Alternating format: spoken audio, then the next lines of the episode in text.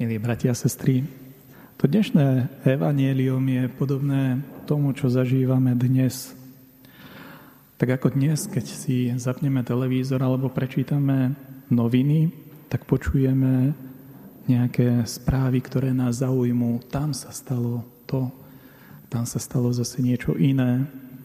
Aj Ježišovi súčasníci sú tí, ktorí prichádzajú za Ježišom a hovoria, Počuli ste o tom, čo spravil Pilát, ako zmiešal krv obetí so Židmi, ktorých tam pozabíjal.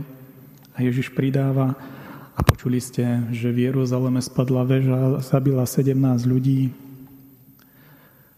A tento dialog, ktorý prebieha, je naozaj o tom, čo je niečo vzdialené. A ľudia, keď niečo počujú, v minulosti mali možno skôr sklon povedať, Možno to boli hriešnici, možno, možno na nich dopadol Boží trest. Ale ani ľudia v súčasnosti nie sú veľmi odlišní.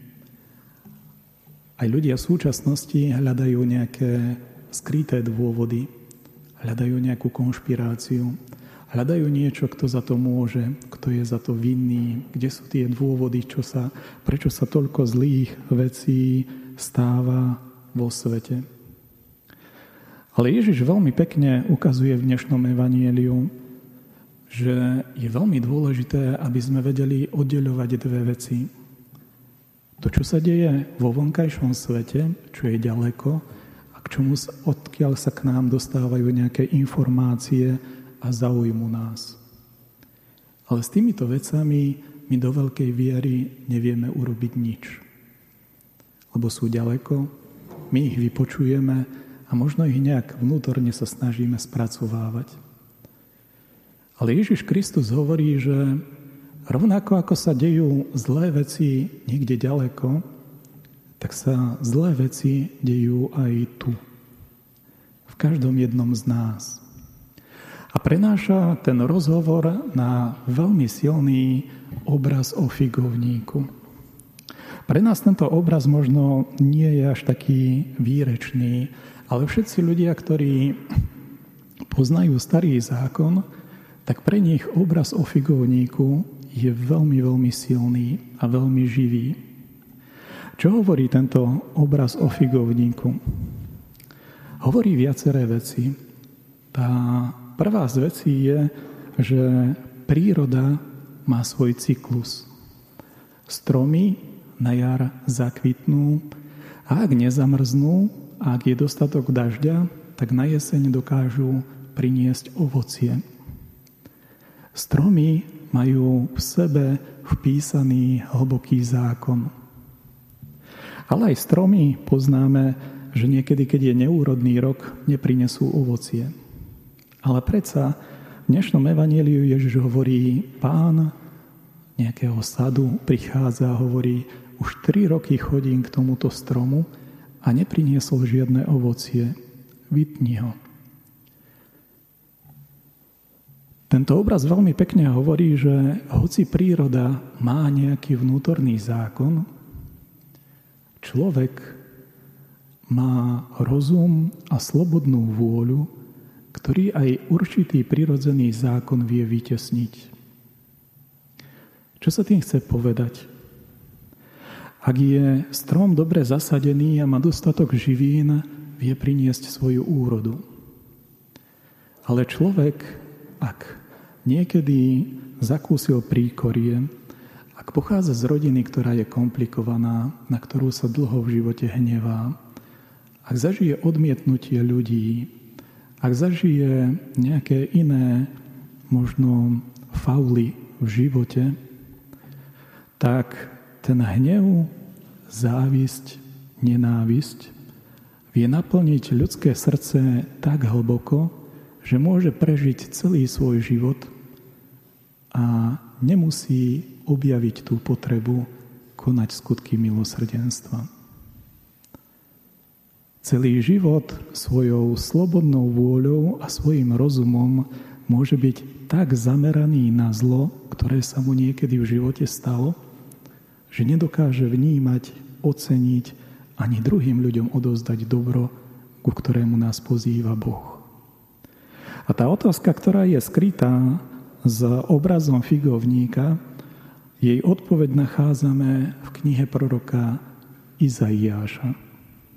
V knihe proroka Izaiáša nachádzame, že z Božieho chrámu bude vychádzať rieka.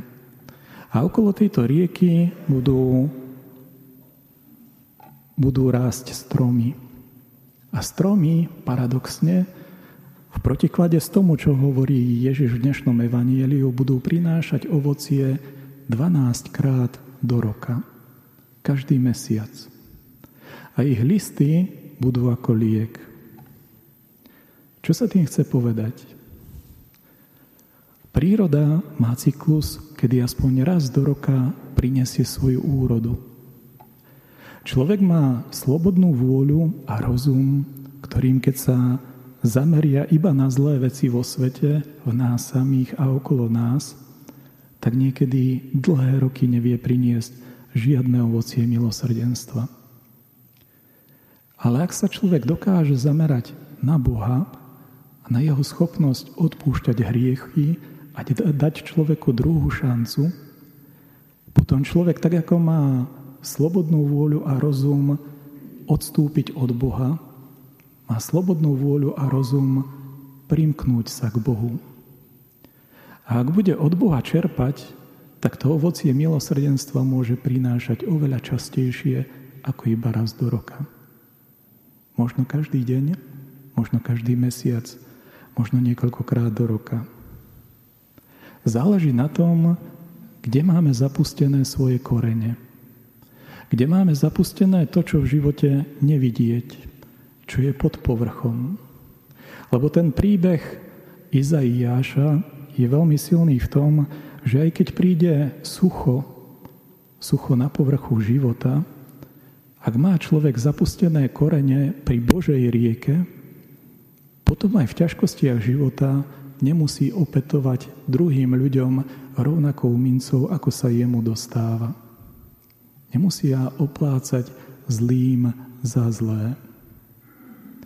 Ak má človek korene dostatočne hlboko preto, aby dokázal čerpať z Božieho tajomstva, potom dokáže priniesť aj úrodu aj vtedy, kedy podľa ľudských kritérií na to nie je správny čas.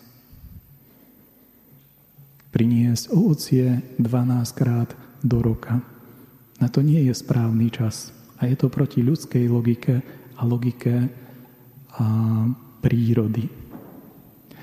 To je odpoveď na tú starú otázku, ktorú si ľudia kládli už v starom zákone. Kedy je čas na lásku? Kedy je čas na skutky Božieho milosrdenstva? Koľkokrát si ľudia povedali vo svojom srdci, ešte nie je čas na to, aby som tomu a tomu človeku odpustil. Ešte nie je čas na to, aby som povedal pravdu. Ešte nie je čas na to, aby som niekomu pomohol, pretože sa v minulosti ku mne tak a tak zachoval. Ešte nie je čas na to, aby som urobil prvý krok, lebo čakám, že ten druhý človek by mal urobiť prvý krok. Kedy je čas na lásku? A odpoveď Boha je teraz. Teraz je čas na lásku, pretože nie je to z ľudskej moci. Z ľudskej moci je skôr pozerať sa na zlé veci okolo seba a ospravedlniť si, že ak ja nemám schopnosť ešte teraz urobiť ten prvý krok, však aj iní ľudia to tak robia. My ľudia máme veľmi silnú schopnosť zjednodušovať veci a ospravedlniť si ich. Ale Boh nás pozýva, aby sme dokázali prekročiť seba samých. Aby sme práve v tým tom, že zapúšťame korene hlbšie do toho Božieho tajomstva, my boli tí, ktorí vieme priniesť úrodu skutkov milosrdenstva. Kedy si vieme nájsť čas na preukázanie lásky voči druhým, aj vtedy, keď sa nám možno ľudsky tej lásky nedostáva. Ale pripomenutím si tej Božej lásky k nám, ktorá sa zjavuje stále v Eucharistii a v Božom slove, je príležitosť pre nás hĺbšie v živote zapúšťať korene, aby sme vedeli prinášať lásku a skutky milosrdenstva aj vtedy, kedy to podľa ľudských kritérií nemá žiadnu šancu. O tomto Ježiš hovorí. Určite žijeme vo veľkom svete, kedy na nás doliehajú mnohé veci. Aj vojna na Ukrajine, aj možno vyššie životné náklady, aj možno mnohé obavy o zdravie a ďalšie veci v živote. Boh nás pozýva, aby sme sa nielen báli v tomto živote, pozýva nás, aby sme hlbšie zapúšťali korenie do jeho tajomstva, aby sme tak dokázali z Božieho života čerpať, do svojho života prináša to, čo nám Boh dáva a takto posilnený, aby sme dokázali konať skutky milosrdenstva. A toto je skutočné pokánie. Vedieť prekonať seba samých, staré hriechy, poprosiť o Božie milosrdenstvo, nájsť dôvod, prečo mať rád, aj keď to nie je jednoduché. To je oveľa viacej ako nejaký malý skutok nejakého zrieknutia sa. Nájsť dôvod pre lásku, nájsť dôvod, prečo byť pravdivý a verný, to je to skutočné pokánie, ktoré dokáže rozširovať naše srdce nech je aj dnešná nedeľa takouto príležitosťou rozšíriť si srdce. Amen.